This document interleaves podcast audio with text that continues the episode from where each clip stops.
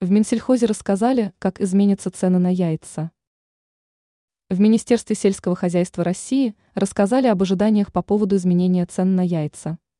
В ведомстве ожидают, что тренд на снижение розничной стоимости продукта сохранится в перспективе. Сообщение от Минсельхоза поступило в среду, 17 января, передает РИА Новости. В Росстате зафиксировали, что в период 10-15 января яйца подешевели на 0,2%. Это первое снижение цены за последние полгода. Последний раз яйца дешевели в июне 2023 -го. Тогда стоимость уменьшилась на 0,36%. Однако в минувшем году продукт серьезно дорожал. За этот период цены на яйца выросли на 61,35%. Особенно сильно стоимость подскочила в декабре – на 18,17%.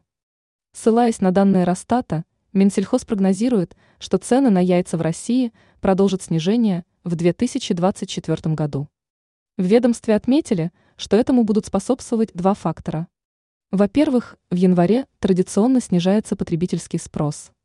Во-вторых, к решению проблемы был подключен импорт, за счет которого рынок получил дополнительный объем продукции. Вместе с тем в России дешевеет мясо курицы.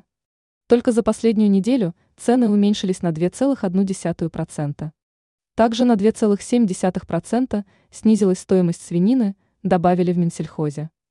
Ранее эксперт спрогнозировал сроки снижения цен на китайские авто в России.